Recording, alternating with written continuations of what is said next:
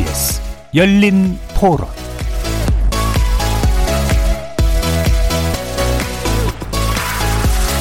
안녕하십니까. KBS 열린 토론 정준희입니다. 법무부 장관의 그 권한 내에서 이루어지는 것을 원해요. 또 검찰총장은 정치적인 중립성을 지켜야 되는데도 불구하고 적지 않은 국민들은 의구심을 가지고 있는 것 같기도 하고요. 조정이 좀 있어야 될 것 같아요. 가져가서도 안 되지만은 그렇다고 해서 검찰총장이 모든 권한을 가지고 있 는 그런 위치도 적절해 보이진 않아요. 우리나라의 검찰이라는 권력은 너무나 막강하기 때문에 그런 부분들을 나름대로 검찰 내부에서도 자정작용 또는 자제를 해야 될 그런 위치에 있다고 보여져요. 검찰은 수사를 하라고 만들어 놓은 기관이기 때문에 어떻게든 독립성을 유지를 시켜서 수사의 지휘권은 주되 거기에 대한 견제 기능을 갖다가 갖는 것이 바람직하지 않나 그렇게 개인적으로 생각을 합니다. 어떤 지휘권이 있어가지고 지휘자가 있어야만이 방향을 잡고 갈 수가 있지. 저는 장관에게 가는 게 맞다고 봐요. 왜냐면은 검찰 같은 경우에는 너무 유착 관계가 심하다고 들었어가지고 약간 부정부패? 내부 부정부패를 잘 감사를 안 하다 보니까 차라리 그냥 정부 쪽으로 가는 게 낫다고 생각을 해요. 개혁을 시작을 하고 부정적인 게 나오면은 그건 나중에 추후에 고칠 수도 있는 거니까 일단은 개혁이 필요하다고 봐요. 다 이제 권력 싸움 하는 것 같은데 법무부 쪽에서 너무 자기 쪽으로 권력 집중시키고 다른 데 힘 빼는 것 같고 그 정부가 너무 자기 원하는 대로 방향을 한쪽으로 너무 몰아가는 것 같아서 한쪽으로 너무 이제 권력이 쏠리고 그리고 반대쪽을 너무 압박하는 느낌이 들어서 불편한 마음이 사실 좀 있어요. 거리에서 만나본 시민들의 의견 어떻게 들으셨습니까? 오늘 토론 주제는 검찰총장 수사지휘권 분산, 검찰개혁인가 장악인가입니다. 법무검찰개혁위원회가 검찰총장의 구체적 수사지휘권을 폐지하라고 권고한 내용을 두고 찬반 의견이 분분한데요. 형사사법의 실질 주체가 검찰총장이 아닌 검사가 되도록 하는, 되도록 개혁하는 방향이다. 그래서 이른바 검사 동일체 구조의 제왕적 정점인 검찰총장의 권력을 분산시킬 수 있다는 긍정적 평가가 있고요. 법무부 장관이 고검장을 수사 지휘할 수 있도록 한 것은 검찰 장악 시도에 불과하다는 비판도 있습니다. 이참에 법무부 장관의 수사 지휘권을 규정해 놓은 검찰청법 제8조를 개정해야 된다는 목소리가 나오자 법조계 일각에서는 아예 검찰총장과 검사장에 대한 국민 직선제도의 필요성까지 제기하고 있습니다. 오늘 KBS 열린 토론에서는 여야 두 분의 논객과 함께 관련된 쟁점 자세히 살펴보겠습니다. KBS 열린 토론은 여러분들이 주인공입니다. 문자로 참여하실 분은 9730으로 의견 남겨주십시오. 단문은 50원, 장문은 100원의 정보 이용료가 붙습니다. KBS 모바일 콩, 트위터 계정 KBS 오픈, 그리고 유튜브를 통해서도 무료로 참여하실 수 있습니다. 시민 논객 여러분의 뜨거운 참여 기다리겠습니다. KBS 열린 토론 지금부터 출발합니다. 살아 있습니다. 토론이 살아 있습니다.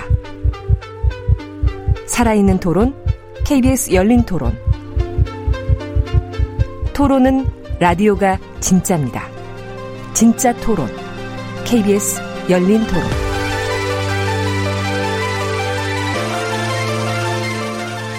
오늘 함께 해주실 두 분의 논객 소개하겠습니다. 먼저 더불어민주당 상근 부대변인 맡고 계신 조상호 변호사 나오셨습니다. 안녕하세요. 더불어민주당 상근 부 대변인 조상호입니다. 자, 그리고 미래통합당 홍보위원회 전 부위원장을 맡으셨던 윤기찬 변호사 함께 하셨습니다. 예, 안녕하세요. 윤기찬 변호사입니다. 예, 이렇게 그 여당과 야당에 한 분씩 모셨습니다만 또 두 분이 법률 전문가이시기도 하니까 그래서 좀 더 정치적 쟁점이기도 하나 또 법적 쟁점의 문제로 어, 좀 더 전문적으로 좀 풀어주시길 좀 기대하겠습니다. 어, 일단 첫 번째 순서는 권고안 관련된 쟁점인데요.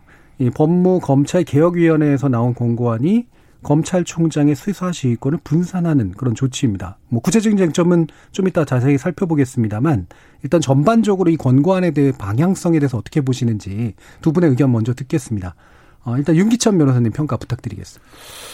저는 좀 음, 그러니까 검찰 제도의 기능적인 측면에서 보면 예. 조금 어, 위험한 음. 권고안이다. 음. 음. 물론 이제 말씀 주신 것처럼 민주적 통제의 대상이 검찰이 맞아요. 음. 검찰이 민족 통제 대상이 돼야 되는 건 맞는데 문제는 뭐냐면 그 통제하는 사람의 성향이나 능력에 따라서 음. 그것이 바뀌면 안 되는 거거든요. 그래서 네. 제도로 만들어 놓은 것이기 때문에 이 민주적 통제의 오용이나 남용 가능성도 있기 때문에 그것을 막는 것이 이제 검찰의 수사 독립성, 내 네. 정치적 중립성이에요.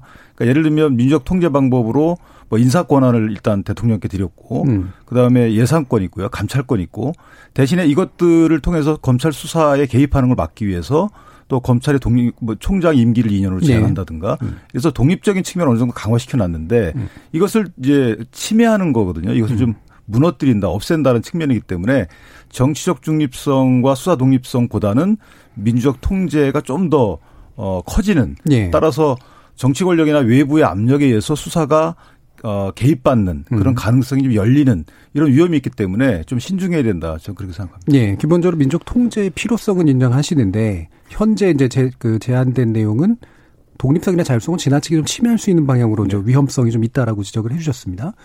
예, 그러면 조상호 변호사님 예, 예. 음. 지금 그 민주적 통제 필요성과 관련된 부분은 요 아닌과 관련이 저는 없다고 생각합니다. 예. 민주적 통제에 관련된 부분은 법무부 장관의 지휘권을 유지할 거냐 말 거냐에 관한 문제지 네. 지금 검찰총장의 수사지휘권을 분산시키는 거와 관련된 이슈가 아니거든요. 음. 왜냐하면 음.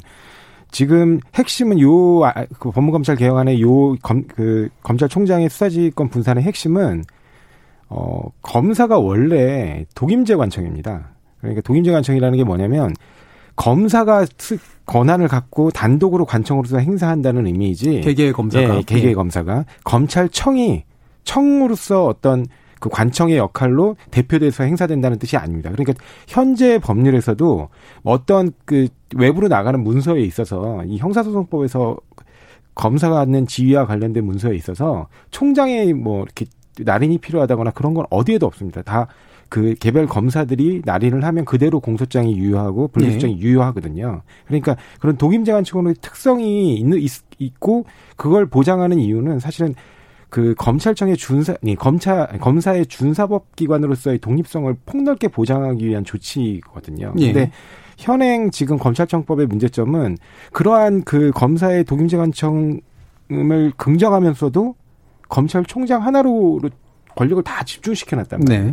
이런 권력의 집중이 지금까지 행사되어 온 방향을 보면 내부 감 그러니까 내부자 감싸기 아니면은 그렇게 몇몇의 특히 검찰총장을 정점으로 검찰총장이 권력을 독점함으로써 그 검찰총장이 실제 그 선출 권력과 결합해서 예. 지금까지 이렇게 수사나 재판을 왜곡해왔던 그 전례들이 너무나 많아 많이 보았기 때문에 예.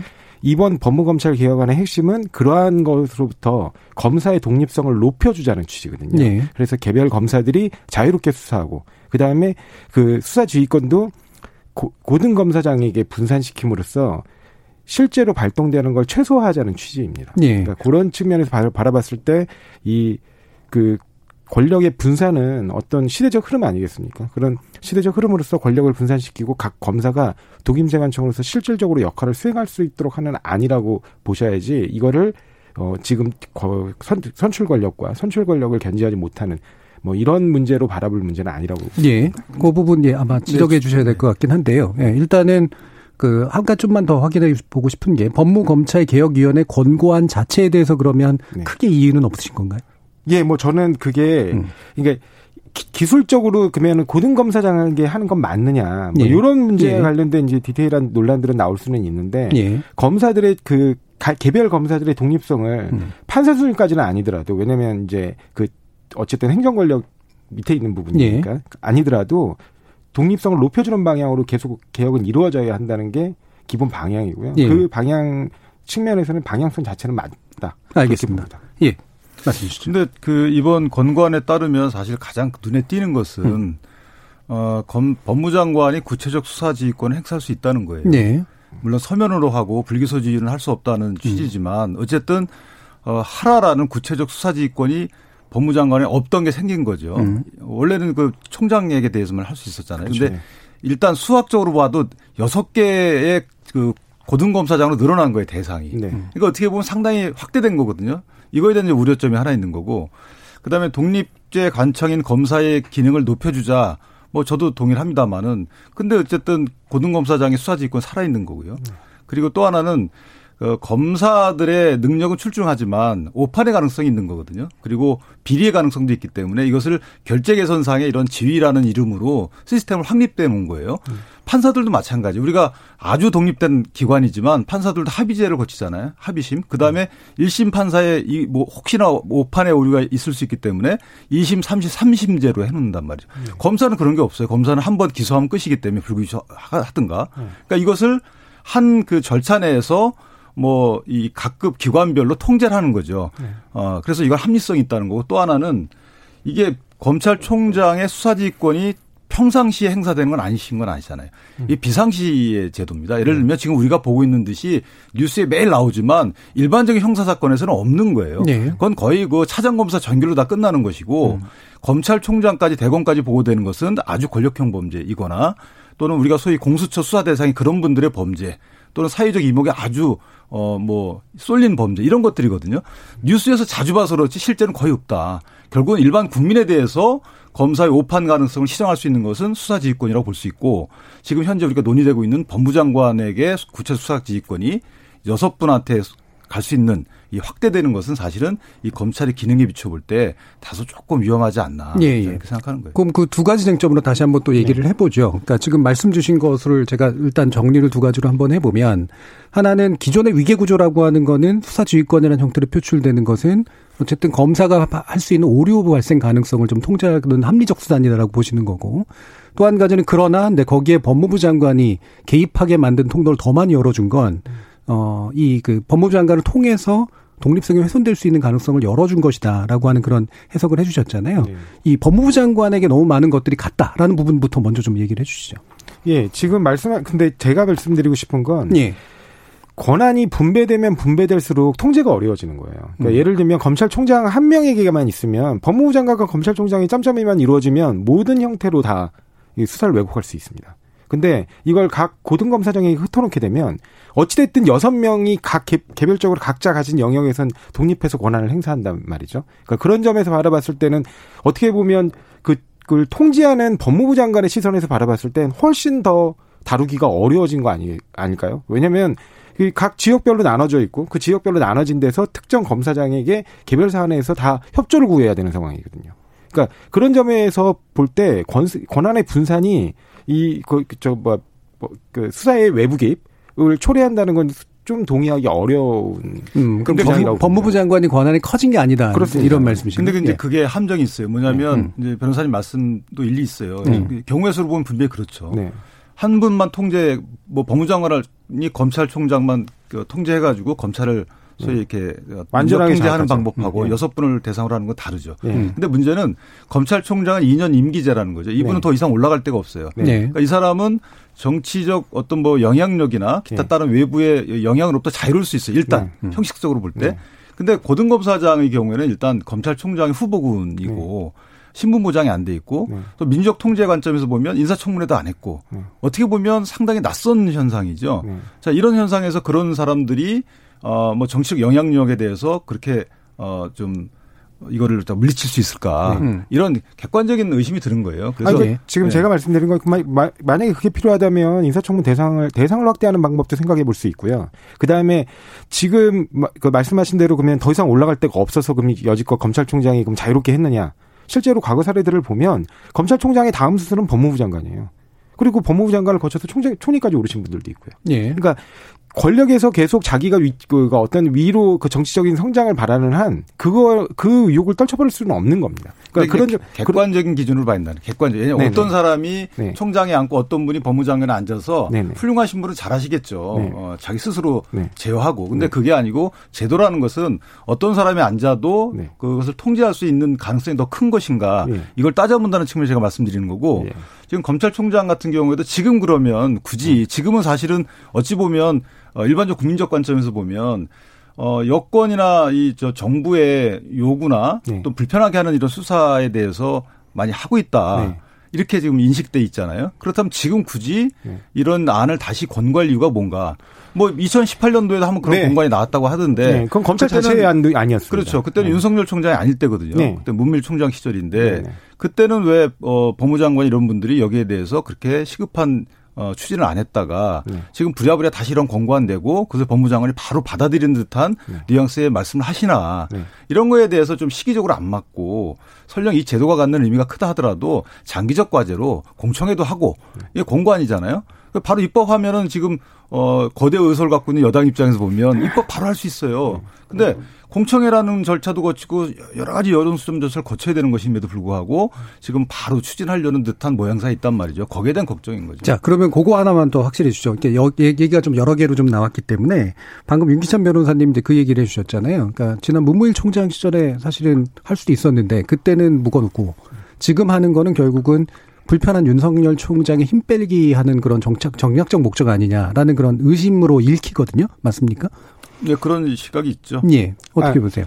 당시 문무일 총장 개혁안의 핵심이 예. 사실은 그 면피용으로 내세운 이제 고등검찰청의 권한 강화 이런 부분이 아니고 실제로 그그 그 총장 개혁안의 핵심은 직접 수사권하고 수사지휘권, 기소정권 지금 갖고 있는 검찰의 그 강력한 권한들 그 권한들을 현상 유지하는 데 초점이 있었거든요. 네. 그러니까 그 안을 그대로 받을 수는 없는 거예요. 우리가 애초에 오랫동안 그러니까 더불어민주당 정이 오랫동안 구상해왔던 검찰 개혁안하고 그다음에 국민들과 충분한 의사소통을 통해서 이루어왔던 어떤 검찰의 검찰 개혁의 방향하고는 전혀 맞지 않는 내용이 거의 대부분을 차지하고 있었습니다. 그렇기 음. 때문에 그 중에 그렇다고 그러면 다 버릴 것이냐? 그 문멸 총장 안 중에 괜찮은 안들이 좀 있었어요. 그러니까 그 안들이 이게 추가적으로 이번에 법무검찰 개혁안을 논의하는 과정에서도 일부 스며든 것으로 보입니다. 그러니까 네. 저희가 그러니까 문무일 때는 뭐 반대하고 이때는 찬성한 게 아닙니다. 그 문무일 총장 안에 대해서 그 기존의 권한들을 하나도 놓지 않는 안에 대해서는 굉장히 많은 개혁안이 입법을 통해서도 이루어졌잖아요, 심지어. 근데 그 지금 우리가 아직 거기서 그러니까 보완하지 못했던 부분들, 보완하지 못했던 부분들 중에 문무일 총장 안 중에 괜찮은 안들이 이번에 추가적으로 권고된 것으로 좀 봐주셔야 된다는 겁니다. 예. 그게 이제 선별적이라는 거죠. 왜냐하면 네. 그 이제 그땐 송도한 그 위원장 산하의 대검 그 검찰 개혁위원회였잖아요. 네. 근데 거기서 안을 보면 여러 가지가 있어요. 말씀 주신 것처럼 그 중에 하나가 이제 법무장관에게 보고하는 거, 네. 각급 검찰청장이나 검찰총장이 보고하는 이것도 없애야 된다 또는 최소화해야 된다. 네. 그다음에 검, 법무장관의 수사지휘권도 굉장히 제약해야 된다. 뭐 문서화를 한다든가 이런 이런 안들이 쭉 나왔었거든요. 이 중에서 선별적으로 해당 시기에 맞는 어, 뭐, 어디에 유리한 오해를 사는 게 예. 선별적으로 그것을 자꾸 권관을 낸다는 거죠. 그래서 음. 이 부분은 이런 저 어떤 배경적인 오해 측면도 하나 있고 네. 그건 뭐 자꾸 하면 서로 논쟁만 될 거니까 네. 그렇다고 치고 그것이 갖는 객관적인 의미도 좀 문제가 있다는 거예요. 예를 들면 각급 검찰청별로 어떤 독립성을 주, 게 되면 사실 토착 비리와 연류 가능성도 있는 거고 우리가 상피제를 사실상 하고 있잖아요. 2, 3년마다 계속 돌고 있는데 음. 어, 이런 것들을 하는 의미가 이제 이 통일체 원칙을 주는 의미가 이 사람들이 각기 다른 자기의 어떤 주관적인 의미로 판단하는 것을 막기 위한 게 이제 동일체 원칙이고 지금은 직무 이전, 승계 이런 권한이 이제 총장한테 주어지는 거잖아요. 음. 그런 것들을 전부 취지를 감안하면 굳이 이렇게 해야 되는지에 대한 그러니까 아직 이해를 하기 지금 대검 거죠? 대검 현재 시스템은 대검에 검찰총장이 있고 검찰총장이 모든 그 대검 업무를 다 지휘하는 상황이거든요. 그러니까 이런 상황 하에서는 검사들 개개인의 독립성이 유지되기가 어렵습니다. 근데 이거를 갖다가 지금 적어도 수사 지휘권만이라도 각 고검에 흩어놓게 되면 대검과 수, 대, 그, 그, 각 지방검찰청 검사장 사이에 긴장관계가 조성될 수밖에 없거든요. 그리고 그렇기 때문에 토착비리가 생긴다, 뭐 이런 부분이 강화된다, 이렇게 얘기하기는 어렵고요. 그 다음에 어차피 지금 말씀하신 대로 검사들은 계속해서 순환보직을 합니다. 지역별로 그게 뭐 무슨 향판이라든가 이런 것처럼 이렇게 쭉 아니면 그 경찰들처럼 쭉 그 지역에 근무하는 사람들이 아니거든요. 그러니까 그런 부분들로 다 지금 제도적인 보완이 이루어져 있고 이미 시행되고 있기 때문에 그런 부분을 염두에 그러니까 저기 그런 부분에 대한 우려로 각 지방 검찰청의 권한을 분산하거나 아니면 고검의 권한을 분산하는 걸 우려할 건 아니라고 봅니다. 예, 그러면 약간 쟁점을 다시 이제 좀 다시 몇 개로 좀 정리를 해보죠.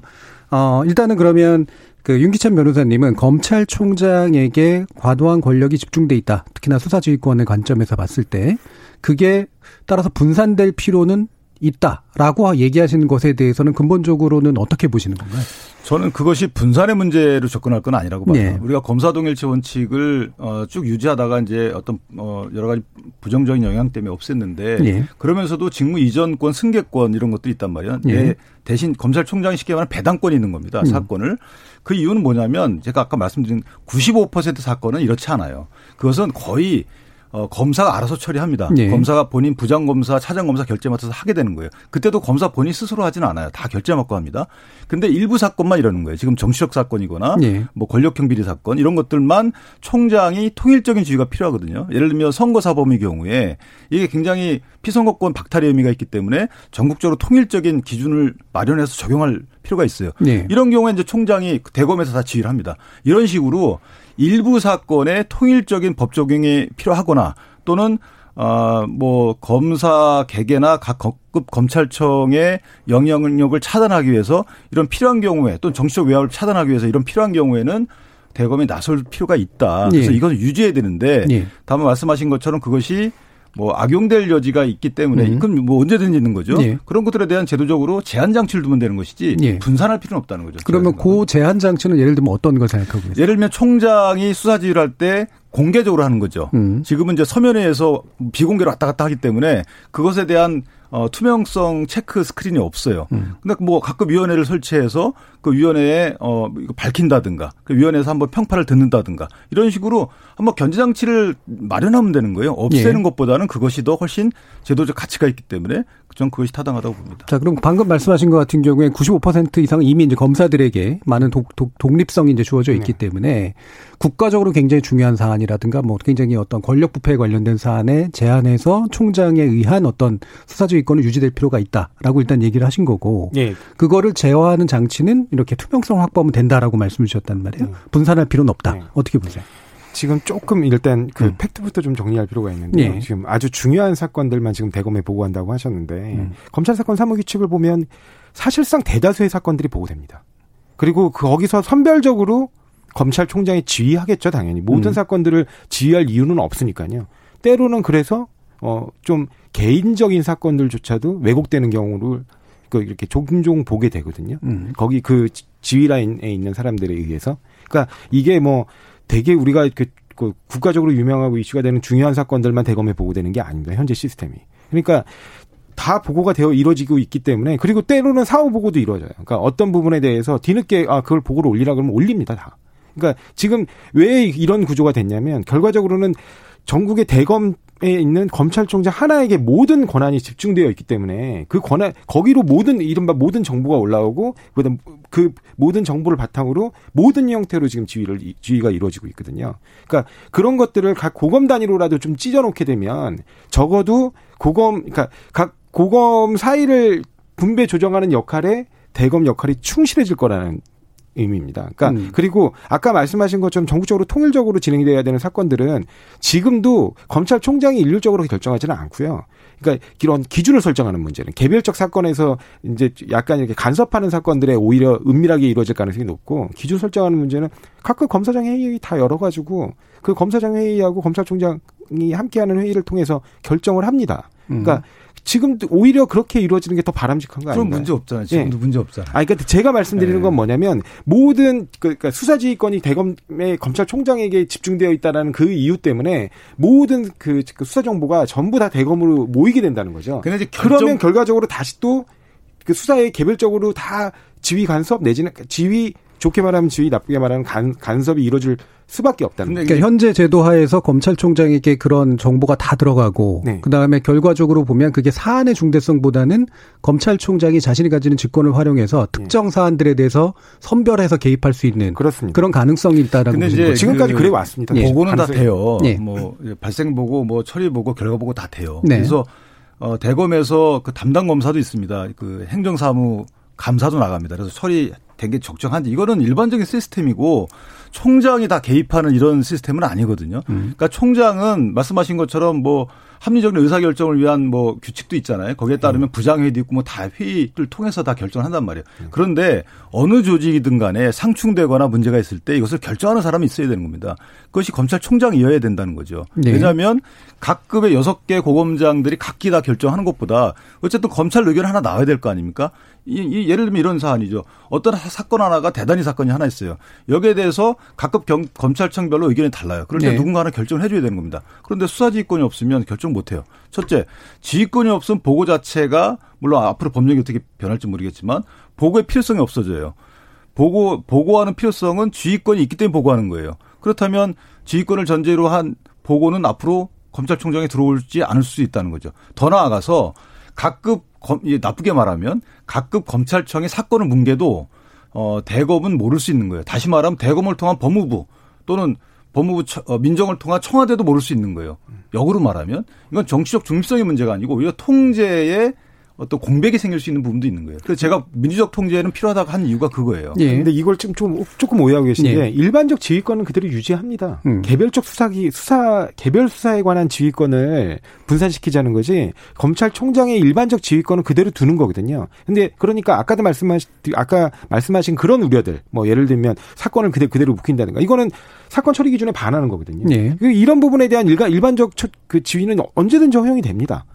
예. 보고가 안 되는데 뭐 대검이 알 수가 없잖아요. 예를 들면. 그러니까 각 그리고 저 저 아니요 그거는 아니죠. 왜냐 왜냐하면 고등검사 장에게 이제 개별적으로 어떤 일반 사건들의 처리 현황들에 대한 실적들이 올라올 거 아니에요. 그거는 그 어떤 개별 사건의 구체적인 내용들이 보고가 안 된다는 것이지 사건의 일반적인 처리 현황이라든가 이런 건 다 대검의 일반 사무에 해당하기 때문에 당연히 올라갑니다. 그럼 그런 부분에서 당연히 조절 가능한 거거든요. 그러니까 지금 핵심이 되고 있는 건 개별 사건, 개별 사건에서 구체적인 수사가 어떻게 진행되고 이루어지는지에 대해서 그 구체적으로 지휘 간섭할 수 있는 그 권한을 검찰총장이 그 정점으로 해서 보유하고 있는 한 지금의 폐해가 없어지지 않는다는 겁니다. 자, 그러면 쟁점을 한번 옮겨보죠. 지금 이제 참여연대나 이런 데서 지적하고 있는 거는 고검이 사실은 기능이 없는 조직이고 실질적으로 사라져야 될 조직인데 이걸 왜 되살려서 권한을 이제 주는 거냐라고 네. 하는 그런 문제 제기를 하잖아요. 네. 이 부분은 어떻게 보시나요, 지금? 어, 지금 그 참여연대가 어떤 네. 한 측면에서 바라봤을 때 그런 비판이 있다는 부분에 대해서는 저희들도 존중을 하고요. 그 예. 부분에 대해서 그 이제 그 참여연대의 우려를 어떻게 담아낼 것인가는 고민을 해야 되겠죠. 근데 예. 그 참여연 다만 이제 제가 조금 동의하기 어려운 게 음.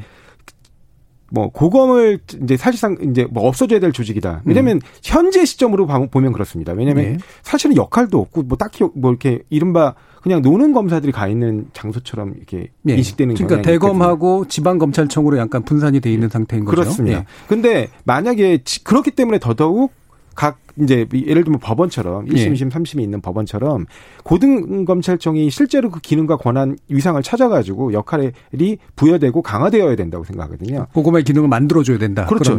예, 지금도 사실은 고검이 법률에 의하면 그 권한이 있어야 되는데 사실상 대검의 권한이 워낙 막강하다 보니까 예. 사물에 대해서 조직이 움직이지 않고 있는 거에 불과합니다. 그렇기 때문에 이 지방검찰청의 잘못된 수사 그, 뭐, 그 다음에 그 인권침해 수사. 예. 이런 걸 바로잡는 기관이 고등검찰청이 돼야 되는 겁니다. 음, 그럼 조 변호사님 말씀대로라면 네. 현재 지방검찰청, 그다음에 대검으로 이제 양분되어 있는 걸 네. 중간에 고검이 제대로 기능을 해서 예. 일종의 뭐 삼심 예, 그렇죠. 제도와 비슷한 방식으로 예, 하자. 수정하는 그런 절차로서 예. 모든 검찰청이 역할을 찾아야 되고요. 원래 예. 법률에 있는 그 역할을 찾아야 되고요.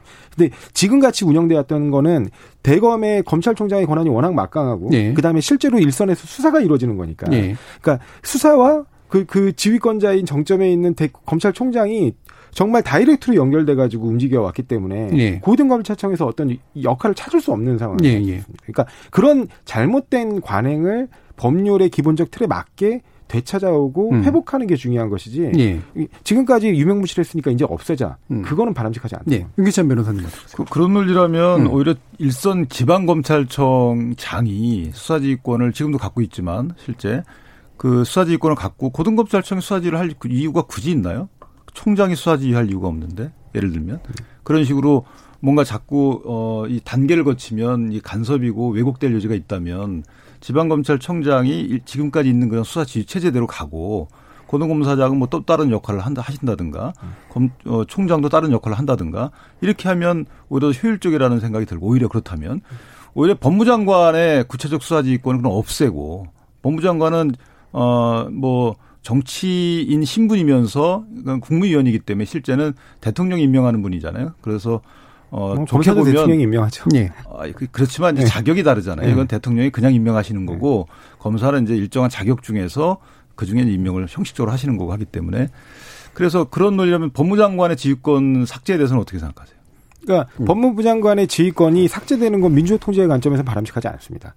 근데 그러니까 저희가 네. 얘기하고 싶은 건 지금 만약에 그 법무검찰 개혁안에서 딱 권고하는 안이 있는데, 그러니까 검, 그 저기 법무부 장관의 지휘권이 그, 그 인권 침해 수사가 벌어지는데도 불구하고 아니면은 그, 그, 그 전국적으로 이제 이러한 그 새로운 신종 유형의 범죄가 발생했는데 이 부분에 대해서 엄정 대처가 필요한 상황에서 네. 행정 권력에 의해서 엄정한 대처를 취해야 됨에도 불구하고 일선 검찰 조직이 움직이지 않으면 어떻게 또 대처할 겁니까? 그러니까 일반적 수사 지휘권이 있죠. 예, 일반적 그렇죠. 지휘권이 있죠. 예, 그렇습니다. 그리고 네. 아까도 제가 뭐 말씀드렸듯이 민주적 통제의 관점에서 어떤 특정 사건에서 검찰이 스스로에 의해서 그 어떤 제대로 된 권한 행사를 하지 않을 경우에 통제는 또 어떻게 할 겁니까? 그러니까 그런 부분에 있어서 필요는 합니다. 근데 이번 법무검찰 개혁안은 그것 그 중에서도 법무부 장관의 지휘권이 행사가 남용될 가능성을 우려를 해서 예. 수사를 못하게 하는 지휘를 하는 안을 폐지하자는 거였거든요. 음. 이거는 왜냐하면 권력, 권력을 감시하고 그 저기 권력에 관한 향한 수사를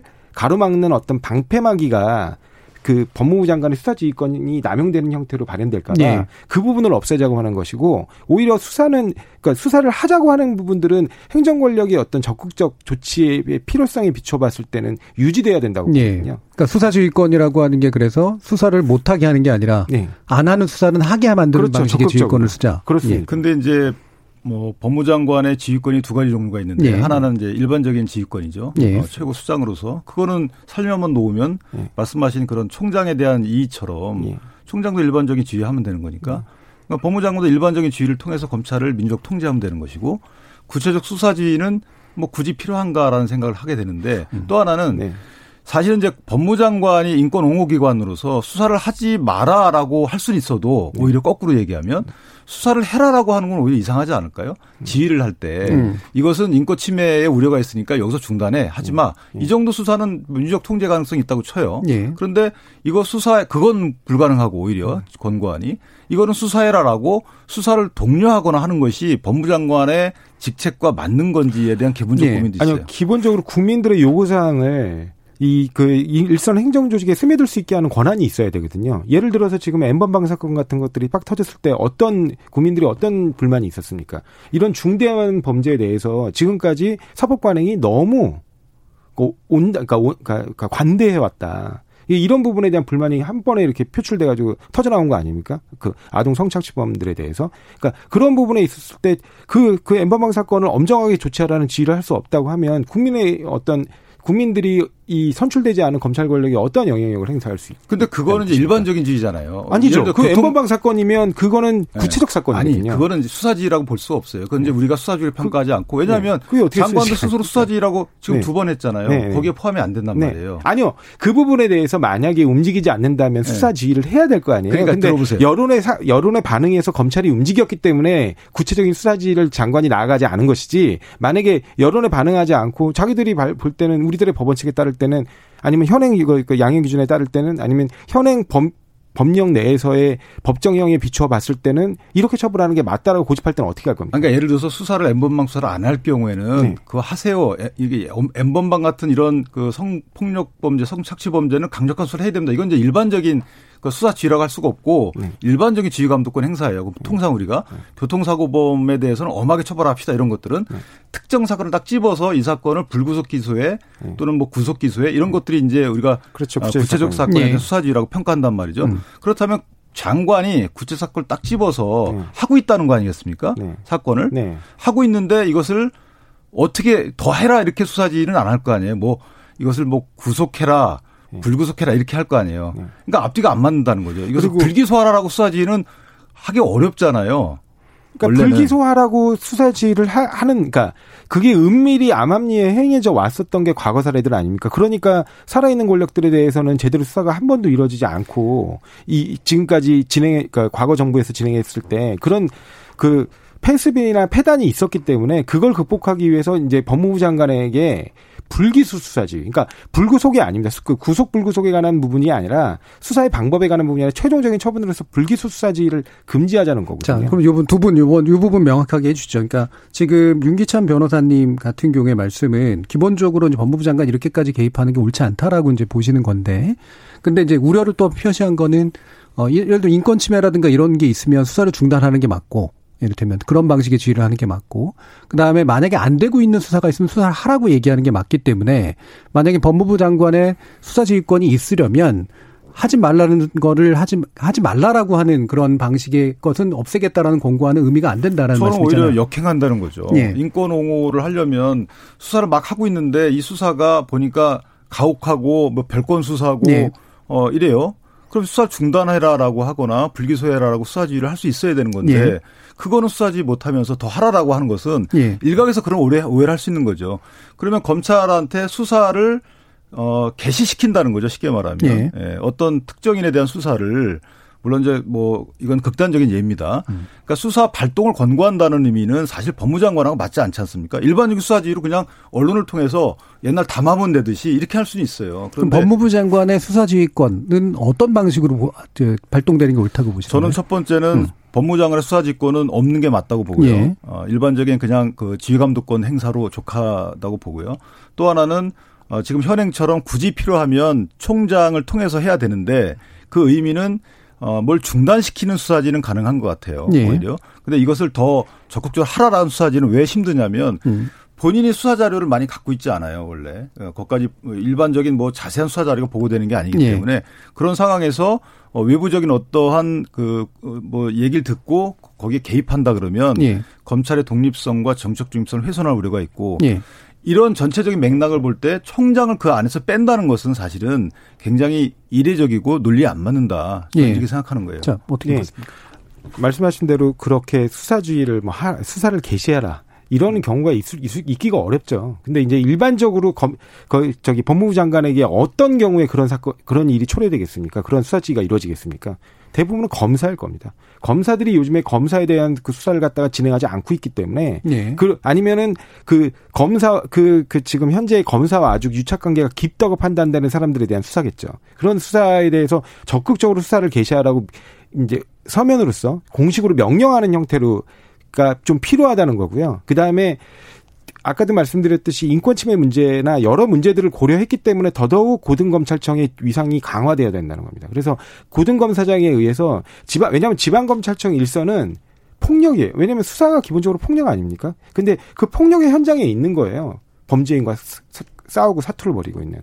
그러니까 그런 사람들에게 있어서 때로는 자제되지 않게 폭력적으로 권한 행사가 이루어질 수가 있거든요. 수사를 하지 말라는 그 어떤 지위는 법, 법무부 장관에게 주지 않도록 한다라고 하는 없어도 된다는 겁니다. 예. 근데 방금 말씀은 또 그거하고 좀 아니 제가 말씀드린 예. 건 뭐냐면 그러한 현장에서 벌어지는 폭력을 통제하고 인권 침해 수사가 벌어지지 않도록 하는 역할은 고검에서 이루어지면 된다는 겁니다. 예. 그러니까 그래서 지금 그래서 고검장의 고검, 고검의 권한을 강화하고 고검장의 권한을 좀 강화하자는 거 아니겠어요? 그러니까 그런 부분들이 이루어지는 것과 같이 보셔야지. 그러니까 같이 그런 것들이 이루어진다면 법무부 장관의 검, 수사지휘권 중에 그 불기소 권한을 그러니까 불기소 권고를 없애자는 부분이 전혀 이상한 게 아닙니다. 이제 그 검사들의 비리에 대해서는 어 엄정히 수사해야 돼요. 네. 저도 이것이 그 동안에 검찰의 제19 감사하기 때문에 국민의 신뢰를 잃었다고 보고요. 네. 근데 이제 공수처가 생겼기 때문에 네. 전속 관할이에요. 그는 네. 검사는 음. 공수처의 수사 대상이라서 네. 검찰이 수사할 수가 없어요. 네. 그렇다면 법무장관이 수사지를 할 수 있는 그런 케이스는 나타날 수가 없는 것이고 검찰에 연관된 경우 지금은 그렇지 네. 이제 이제는 그렇게 됐습니다. 근데 음. 아직 뭐 그 통합당에서 협조를 안 해줘가지고 구성이 안 되고 있는데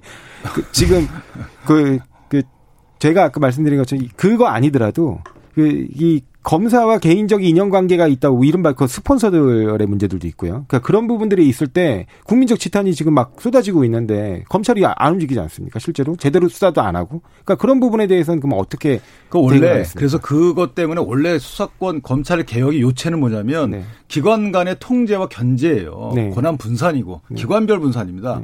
네. 이것이 법무장관과 총장의 권한 분산 문제가 아니고 네. 기관별로 제도적으로 분산하는 거예요. 경찰이 네. 수사하면 돼요, 원래. 영장을 청구할 수 있도록 이거 네. 만들어 주든가 네. 이런 식으로 기관별로 어 중첩적으로 견제하고 경쟁해야 되는데 거기서 기관은 검찰과 경찰을 검찰 경찰 공수처죠. 근데 네. 물론 이제 공수처에 문제는 있습니다. 그럼 논의를 하고 음. 이런 기관별로의 문제를 해결해야지 이것을 민주적 통제라는 이름으로 어 정, 국무위원이 네. 법무장관이라는 분이 이것을 검찰을 직접적으로 다스리겠다 또는 통제하겠다라는 것은 사실은 폐해가 더 많다는 거죠. 물론 음. 장점도 있을 수 있지만 네. 어떤 분이냐에 따라서는 그것이 순기능을 할 수도 있어요. 그런데 어떤 분이냐에 따라서 또 역기능이 더 클 수 있다는 거죠. 그리고 기관관 분산은 이제 그 견제와 분산은 이제 동의하실 수 있는데 기관 내 분산은 아까 보니까 안 맞다고 생각하시는 것 같고요. 검찰 안에서는. 기관 내 분산은 이미 돼 있어요. 네. 왜냐하면 아까 말씀드린 대로 지금 현재 이 검찰 체제가 아, 아까 말씀드린 사무 감사 이 부분도 굉장히 엄격히 이루어지거든요. 어, 이게 그 뭐 설렁설렁 되는 게 아니에요.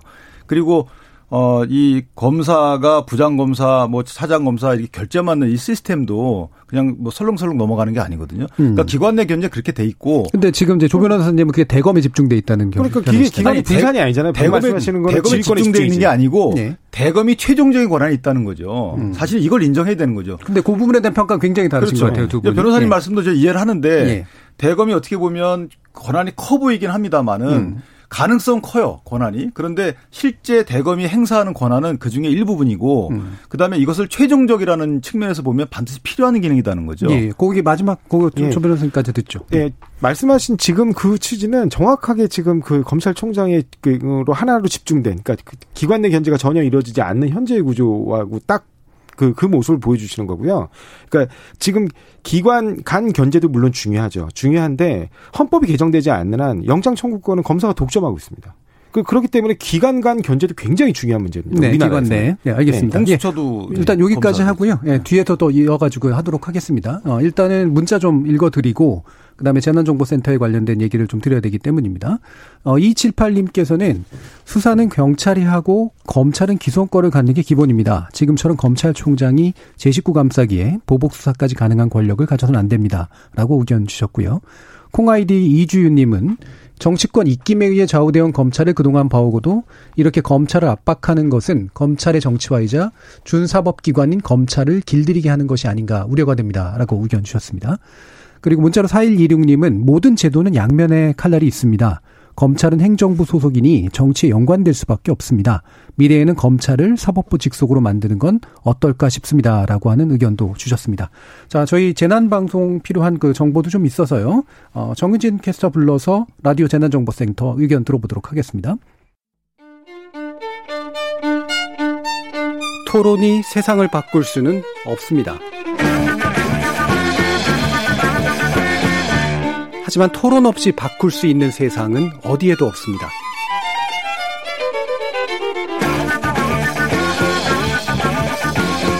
세상의 선한 변화를 갈망하는 당신. 정답이 아니라 질문의 힘을 믿는 당신. 우리 KBS 열린 토론에서 만납시다.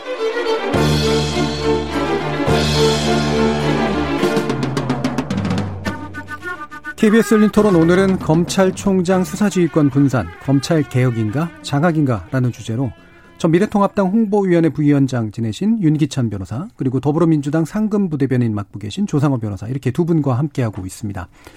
어, 아까 말씀 나누던 거 연장해서요. 어, 지금 이제 법무부 장관의 수사지휘권에 관련된 견해가 상당히 좀 이제 다르시단 말이에요. 근데 지금 이제 나오고 있는 얘기 중에 아예 그냥 검찰정법 제8조를 개정해야 되는 거 아니냐. 라고 얘기를 하면서 물론 방향은 여러 가지인 것 같습니다. 제가 봤던 논문에 의하면 민주적 통제 그 방식이 더 심층적으로 마련이 되면 법무부 장관의 수사지휘권을 폐지하는 게 좋다라고 하는 그런 견해도 있는 것 같고요. 최근 또 나오고 있는 얘기는 아예 그럴 바에는 직선제로 가자 이런 식의 이제 얘기도 좀 나오고 있는데 일단 요 지휘권 법무부 장관의 지휘권의 장기적 어떤 개편 방안은 뭐가 되는 게 옳은지 어, 조 변호사님 의견부터 먼저 들을게요. 아, 예. 기본적으로 저는 그 검찰, 이가 이제 저기 법무부 장관의 지휘권 행사 자체가 굉장히 자제되어야 한다는 점에 대해서는 예. 그 당연히 동의를 합니다. 음. 근데 이거 자체를 폐지하게 된다면 현행 시스템에서 검찰 인사, 그러니까 검찰의 어쨌든 구체적인 수사에 관해서는 어, 선, 선출 권력, 그러니까 민주적인 통제 장치가 아예 없게 되는 게 예. 되거든요. 그렇게 되면 사실은 그 검찰이 스스로가 권력화해가지고 권력으로 화했을 때 그걸 통제할 수 있는 방법이 없게 됩니다. 그러니까 이른바 검찰 파쇼가 될 수 있는 거죠. 음. 그 다음에 만약에 그렇게 된다면 우리 헌법이 모든 권력, 특히 이 수사 권력이라는 건 엄청난 권력 아니겠습니까? 근데 모든 권력이 국민으로부터 나온다는 이 대명제 누구나 동의하는 그 헌법적 명제를 실천할 수가 없게 됩니다. 그렇기 때문에 현행 제도 하에서는 당연히 지금 법무부 장관의 수사지휘권은 이제 그런 방식으로 현재의 방식 내지는 좀 변형된 방식 방식으로라도 일정 부분 유지되는 게 저는 바람직하다고 생각을 합니다. 음. 뭐 향후 어떠한 방식으로 민주적 통제 뭐, 뭐 지금 요즘 나오고 있는 논의 중에는 뭐 직선제 관한 논의, 예. 예 검사형 직선제 관한 논의들도 좀 있곤 하지만 그런 부분들이 보완되지 않는 상태에서 그 다음에 뭐 각 이제 그 지방으로 이게 지방 권력으로 다 분산되는 이제 그 지방 경, 경찰이 지방 권력으로 분산되듯이 검찰도 각 지방 권력으로 분산되는 그러한 부분들이 다 이루어지지 않는 한도 내에서는 여전히 그 민주적 통제 관점에서 그 장관의 수사 지휘권은 필요하다고 봅니다. 예, 좀 장기적인 관점에서 그 방금 말씀하신 부분에 대해서는 동의하시나요? 그러니까 제가 그러니까 뭐 그 말씀드릴 기회가 있으면 말씀드리겠지만 음. 쪽이 선 그 저 지방검사장 선거에 의한 지방검사장 예. 선출에 대해서는 좀 부정적인 부분들이 많거든요. 음. 그런 부분들이 있기 때문에 아 좀 조심스러운 부분들이 있습니다. 예. 그러면 또 사실 기타 얘기로 제가 이제 뭐 논문 보면서 나온 얘기는 뭐 시민 기소제니 뭐 이런 기소 권한에 관련된 네네. 시민 사회적 통제를 좀 더 강화하는 방안에 그에 대해서 전적으로 동의합니다. 예, 그거는 동의하시고 예, 전적으로 동의합니다. 왜냐하면 지금 가장 큰 문제가 어 그 국가 소추주의를 우리는 채택하고 있으면서 예. 기소독점 그 검사의 기소독점을 주고 있는데 음. 이런 검사의 기소독점주의의 폐해가 어떻게 그 폐해가 실제로 피해자가 사건의 당사자가 되지 못한다는 겁니다. 예. 그래서 피해자가 검사의 은혜로운 처분만을 기다릴 수 없, 밖에 없는 구조거든요. 예. 그리고 검사의 사, 많은 처분 중에 상당 부분은 또이 재판의 대상조차 되지 않고 있는 예. 상황입니다. 그래서 그런 부분들이 다 뭐 영장 항고제부터 시작해서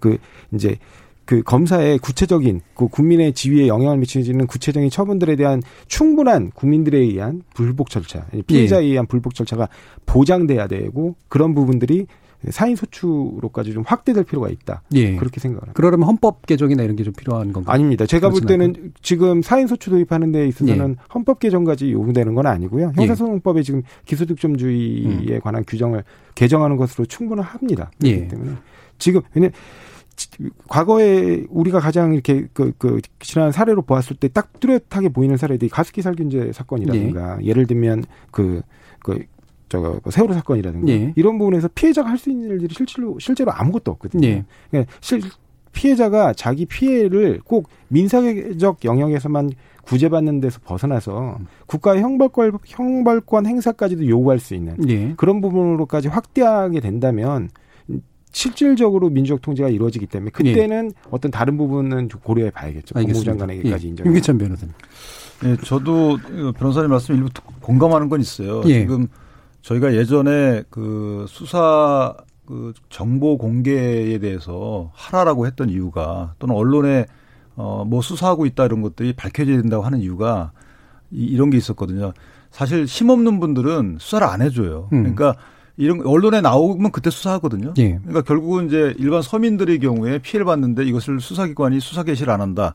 여기에 대한 통제는 있어야 된다고 봅니다. 음. 이것이 어떤 형태든지 간에 어, 물론 저 검사나 이런 분들의 역량이 강화돼 가지고 스스로 개시하면 좋지만 어쨌든 이런 부분 하나는 저도 공감을 해요. 예. 근데 다만 지금 다루고 있는 부분은 이제 권력형 범죄에 국한된 문제라고 좀 보고요. 음. 그렇다면 법무부 장관에 의한 중첩적인 민주적 통제가 꼭 필요한가? 왜냐하면 음. 이미 예산이나 인사 이런 것들로 다 나눠놨거든요. 예. 예산, 인사, 감찰로 일단 민주적 통제를 하고 있고 또 대통령께서 검찰총장으로도 임명을 하고 있기 때문에 실제로 민주적 통제의 범위 내에 있어요. 음. 그 뒤에 이 총장이 어떻게 하느냐에 따라서 어떻게 할 경우에 이것을 어떻게 어, 대응할 것인가를 제대로 정비를 하면 되는 것이지 여기서 총 그 법무장관의 지휘권을 살릴 필요는 없다. 음. 왜냐하면 이것이 악용될 소지가 있기 때문에 그렇습니다. 예. 어, 말씀하신 거 한두 번만 어, 행사를 하면 모르는데 이것이 어, 소위 정권의 이해관계에 따라서 행사하게 되면 그럴 가능성이 있다면 아예 제도 자체를 없애는 게 낫다라고 생각을 하고요. 대신 예.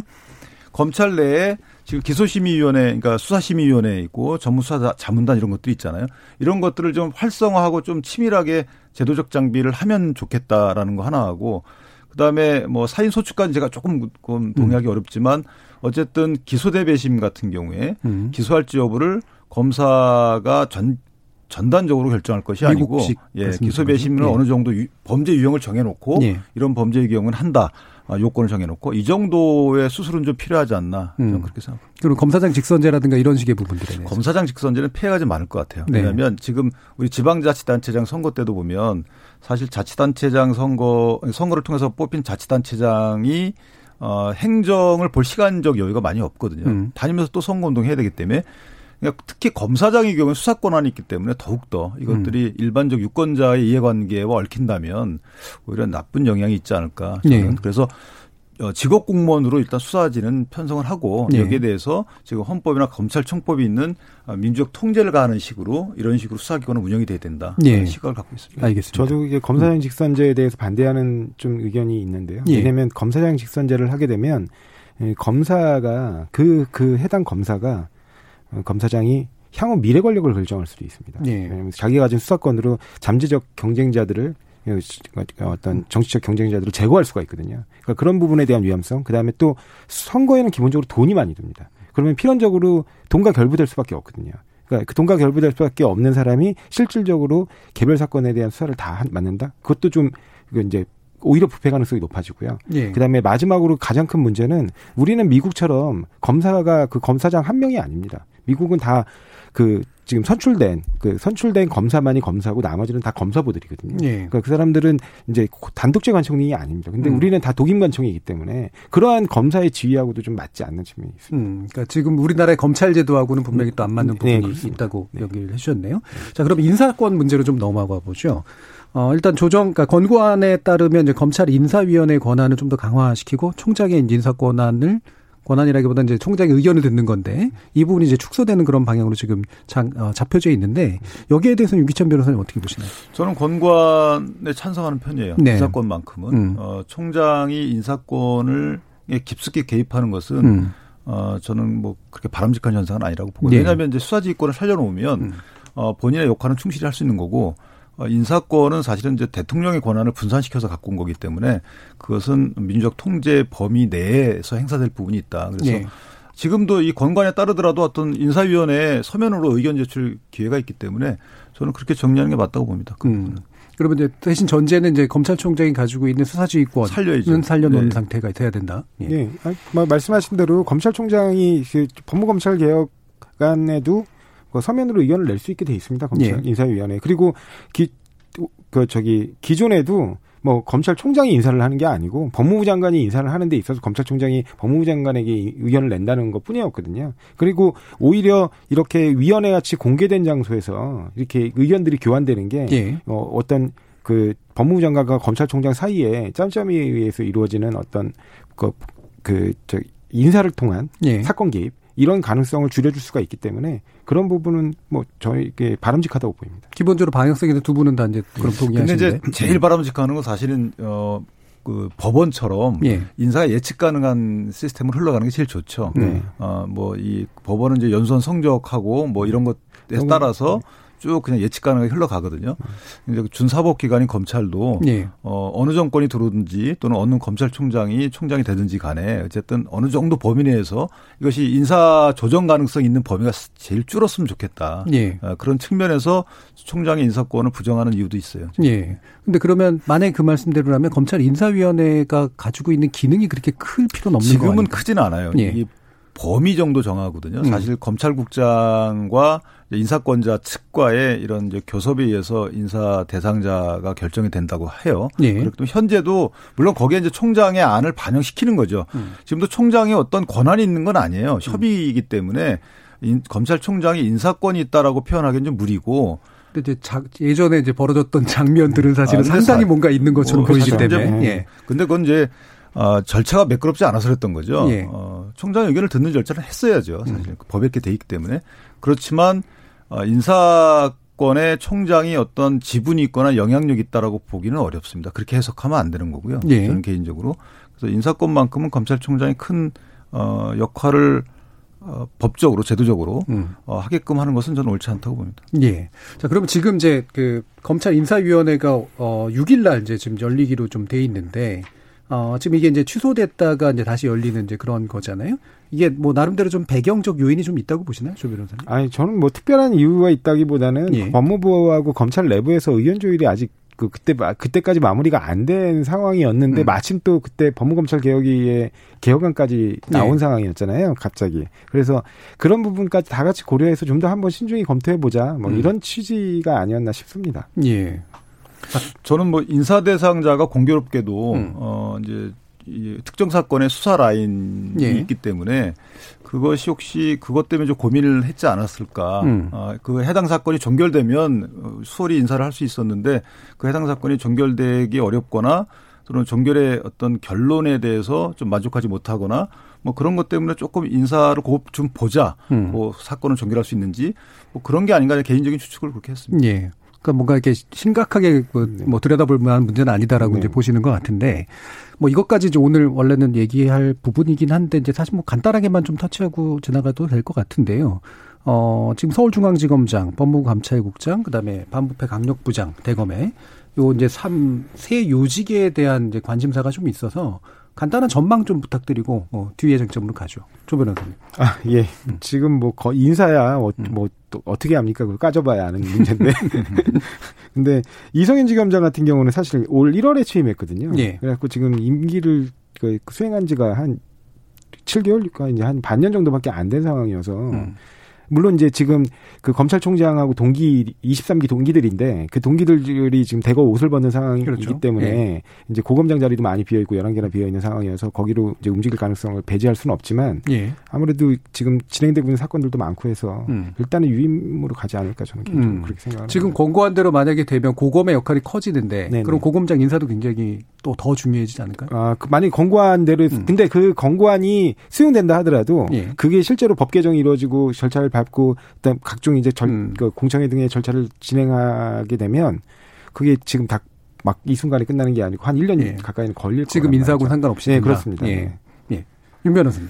저는 대검에서 그 참모진은 수평 이동할 가능성도 있다고 봅니다. 네. 반부패 부장과 검찰국장은 어쨌든 어, 수직 이동이 수평 이동해서 뭐 보직을 서로 나눠 어, 맡는다든가 그럴 가능성이 있다고 보고 어, 중앙지검장의 경우에는 고검 승, 고검장 승진이 될 거라고 저는 봐요. 음. 그래서 고검으로 가시든 예. 아니면 중앙지검이 옛, 어, 위상처럼 어, 고등검사장의 보임지로 하든 음. 어, 두 개 중에 하나의 조치를 통해서 어, 고등검사장. 왜냐하면 지금 총장하고 같은 기수인데 어, 동기들이 다 옷을 벗었어요. 음. 그러니까 그 사실 그런 절차상으로 보면 추세로 보면 어, 그렇게 그런 인사가 되지 않을까. 음. 네, 그럼 요번에 인사로 인한 사후 잡음 같은 거는 발생하지 않으려고 생각하시나요?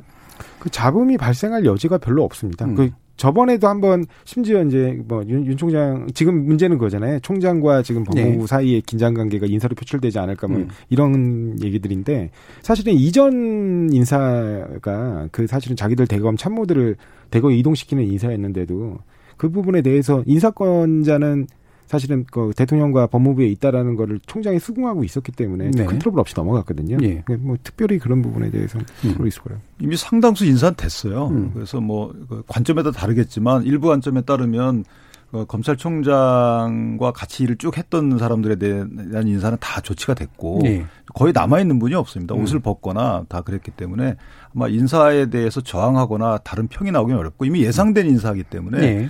예상된 인사 그대로 할 것이다라는 음. 것이 제 생각입니다. 알겠습니다. 자 그러면 어, 요 부분 이제 마지막으로 좀 다뤄야 될 것 같은데요. 공수처 후속 입법 문제입니다. 어, 지금 국회법 일부 개정안, 그다음에 인사청문회법 일부 개정안, 그리고 공수처장 후보 추천이 운영 등에 대한 규칙안인데 핵심은 이제 어, 인사청문 대상에는 공수처장 포함되는 거잖아요. 그리고 네. 국회의장이 만약에 지연될 시에 이제 교섭단체를 재지명할 수 있는 음. 이 부분인데 네. 어, 여기에 대해서는 윤 변호사님 의견부터 좀 들어봐야겠네요. 그 이제 백혜련 의원님이 낸 안으로 저는 알고 있는데 예. 그 규칙이 이제 본회의 통과하게끔 돼 있어요 운영 음. 규칙이 때문에. 근데 그 부분이 왜 그걸 굳이 넣었을까라는 생각을 해요. 예. 어, 지금 교섭단체가 두 개기 때문에 사실은 그걸 여당으로 가져갈 수는 없는 겁니다. 법을 그렇죠. 위반하는 예. 거라서. 그러면은 제 3의 교섭단체가 나타나는 걸 전제로 했을 텐데, 음. 어, 뭐 그렇게까지 정치적으로 무리수를 두지는 않을 거로 좀 생각을 하고, 예. 어, 그 이전에 아마 통합당에서는 어, 후보 추천위 후보를 추 천할 겁니다. 예. 네, 그래서 어, 그렇게 현재 물색 중인 걸로 알고 있고요. 음. 아마. 그러니까 특별히 그러면 막 일각에서 우려하는 것처럼 막 이렇게 미래통합당 측에서 지연 전술로 일관한다거나 이러지 않을 그 거다. 아마 뭐 최대한 좀 늦게 하려고 하겠죠. 예. 그건 뭐 어쩔 수 없는 겁니다. 왜냐하면 예. 이게 법률을 전혀 인정하지 않기 때문에. 그러나 음. 이미 법이 공포가 된 상황에서 효력이 발생한 상황에서 마냥 무시하기 어렵습니다. 그래서 예. 추천위원에 대한 추천 과정을 거치고 있는 걸로 저는 알고 있어요. 예. 조변 겁니다. 예, 뭐 아까 말, 뭐, 말씀하신 것처럼 이게 교섭단체 내에서 그 움직여야 되는데 예. 그 야당의 교섭단체가 현재 지금 하나뿐이기 때문에 그렇죠. 이 근데 단지 앞으로 이, 이, 이 부분 그 운영 규칙은 꼭 규칙이잖아요. 예. 그러니까 앞으로의 어떤 변화 가능성을 내, 그렇게 아예 닫아놓을 필요는 없거든요. 음. 그러니까 그 아니 지금 현 상태의 의석 구조의 변화를 얘기하는 게 아니고요. 22대도 있고 23대도 있기 때문에 그런 이제 그 그러 그때 이제 다 또 다른 선거에 의해서 총선에 의해서 의석 구조의 변동이 왔을 때 그럴 때 규칙을 또 막 그때 그때 막 급하게 막 만들 필요는 없지 않습니까? 예. 예. 그런 부분에 대한 보완 입법으로 좀 보시면 될 것 같고요. 음. 지금 말씀하신 대로 법 개정이 이루어지지 않는 한 뭐 교수단체 외에 야당이 비교수단체에게 뭐 줄, 예. 준다거나 이럴 수 있는 방법은 없기 때문에 그에 대해서 민감하게 반응하실 필요는 없다고 봅니다. 음. 그러면 굳이 이 안이 이제 말씀처럼 이제 들어가게 된 건 현재로서는 큰 의미가 없을 것 음. 같고요. 음. 네. 정치적 지형 변경, 변동에 대한 음. 경우의 수를 열어놨다고 좀 봐요. 예. 네. 왜냐하면 뭐 굳이 여당 입장은 그럴 수 있죠. 어, 그 통합당이 마냥 지원 작전을 하게 되면 음. 어떤 무리수를 통해서라도 공수처를 출범시켜야 되니까 예. 그렇게 시도할 수도 있겠지만 음. 아마 통합당에서 그 정도 상황까지 몰고 갈 건 아니라고 좀 보고요. 예. 어, 조만간 아마 추천을 하지 않을까 싶습니다. 음. 네. 그럼 이제 아까 이제 언뜻 말씀 주신 게 일단 법 자체에 대해서 부정적이셨잖아요. 근데 이제 어 지금 어쨌든 공포된 법이고 그럼 미래통합당으로서는 어떤 방식으로 대응을 하는 게 가장 좀 합리적이고 타당하다고 보시나요? 일단 뭐 가장 현실적인 안은 예. 어, 이것이 위헌 결정 나기는 어렵고요. 음. 그렇다면 뭐 다수당을 얻어서 법을 개정하는 방법인데 예. 공수처는 하나가 딱 진짜 큰 문제예요. 뭐 예. 정치적 중립성 이런 거 다 차치하고 음. 이게 독점적 수사권을 갖고 있어요. 음. 그 검찰이 독점적 수사권을 갖고 있기 때문에 그것을 피해를 방지하고자 만든 조직인데 음. 일정 부분 고위공무원에 대해서는 다른 기관은 수사를 자체를 못해요. 예. 이첩을 다 해야 되거든요. 이걸 왜 이렇게 또 기소권도 갖고 있고 왜 이렇게 했을까라는 기본적인 의문이 있어요. 서로 수사기관에 경쟁시키면 될 텐데 네. 굳이 여기 25명 검사가 있는 이 조그만 조직에 그 많은 3천 명이 넘는 어, 수사 대상자 네. 잠재적인 이런 분들에 대한 수사 권한을 독점적으로 전속적으로 줬다는 거죠. 음. 저는 이게 가장 큰 문제라고 예. 봅니다. 예. 조 변호사님. 음, 지금 말씀하신 그런 부분에 관해서 이제 실제로 제도 운영상에 어떤 형태로 드러나는지에 관해서는 좀 고민이 필요할 것 같고요. 예. 그런 점에서 좀 더 빨리 또 협조해 주시면 빨리 출범해 가지고 이제 법, 법 개정을요? 아니요, 아니요. 아니요. 그러니까 법 개정 필요성이 있는지 네. 여부에 관해서 네. 실제로 제대로 시행해봐야 아는 음. 거거든요. 지금 네. 말씀하신 우려가 바로 등장한다고 저는 생각하지 않습니다. 저희는 아직 그 부분에 대한 동의가 그러니까 이루어지기 어렵기 때문에 예. 현행 법으로 만든 건데 만약에 그런 우려가 실제로 그, 그 현실화하는 현실화할 우려가 그 눈에 보인다면 또 법 개정도 이루어질 수 있는 거잖아요. 그러니까 음. 우선은 지금 현재 아주 오랫동안 논의되어 왔고 결국에 어, 어렵게 어렵게 통과된 법입니다. 그러니까 이 법 시행이 좀 원활하게 이루어질 수 있도록 좀 많은 협조를 해줘야겠다. 뭐 그, 그렇게 해주셔야 그 이후에 좀 잘못되는 부분도 좀 수정하고 만약에 좀 필요하다면 나중에 개정을 하는 그렇습니다. 방식으로. 예. 예. 지금은 필요성을 느끼지 못하고 있기 음, 때문에 부실 수사의 가능성이 사실은 이제 많이 있어요. 예. 25명이 3,000명 음. 이상의 어, 범죄를 이제 받아서 수사를 음. 하려다 보니까 또 하나는 수사권이 없는 수사 기능이 없는 또 수사 권한이 없는 경찰이 과연 그런 정보들을 다 음. 넘겨줄 음. 것인지에 대한 현실적인 고민도 있고 해서 음. 예. 암수 범죄가 많아질 것 같다라는 우려가 좀 크죠. 음. 알겠습니다. 자 이제 마무리할 시간이 다 됐는데요. 어, 검찰 개혁 방안 내지 제도적인 개선 방안에서 핵심적으로 좀 짚어주시고 싶은 부분 한 1분 내로 어, 의견을 들어보겠습니다. 조상원 변호사님. 네, 지금까지 그 검찰총장을 정점으로 해서 이 검찰권이 어떻게 그 왜곡되고 남용되어 왔느냐에 대한 그런 국민적 비판이 현재 검찰 개혁안을 만들었다고 생각합니다. 음.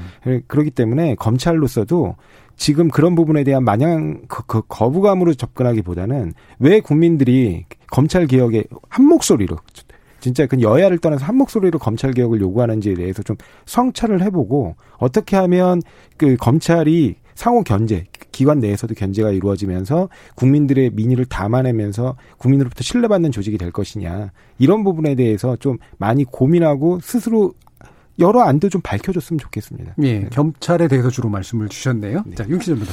저는 항상 이 수, 어, 수사권 조정 이런 문제들이 나올 때마다 음. 케이스들이 힘 있는 분, 가진 분, 어, 이런 분들과 관련된 문제만 나와요. 음. 근데 대부분의 99%의 사건은 정말 서민들의 사건이거든요. 이런 서민들의 사건이 어떻게 잘 해결될 수 있고 어떻게 묻히지 않고 수사가 개시될 수 있고 편파적인 수사가 되지 않을 수 있는지에 대한 이런 거에 대한 검찰 개혁안이 나왔으면 좋겠다. 음. 법무장관께서도 거기에 대한 고민이 좀 묻어났으면 좋겠다. 이렇게 음. 생각합니다. 그러니까 상층 권력 위주의 어떤 시각이 아니라 지금 전부 다 예. 그런 시각이기 때문에 예. 아쉬움이 있고요. 음. 어, 일반 서민들의 경우에 수사가 개시되지도 않고 음. 수사가 진행되는데 사실 뭐 열심히 했다고 보이는 이런 증거 증거들이 많지도 않고 해서 음.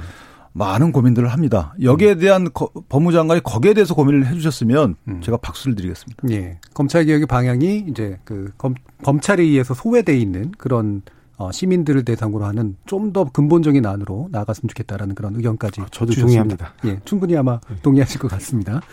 자, KBS 열린 토론 오늘 내용은 모두 이것으로 마무리하겠습니다. 오늘 토론 함께 해 주신 더불어민주당 상근부 대변인 조상호 변호사 그리고 미래통합당 홍보위원회 전 부위원장이셨던 윤기찬 변호사 이 두 분 수고하셨습니다. 감사합니다. 네, 감사합니다. 감사합니다.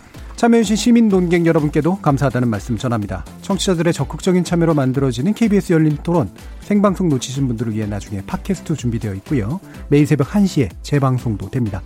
저는 내일 저녁 7시 20분에 다시 찾아뵙겠습니다. 지금까지 KBS 열린 토론 정준이었습니다.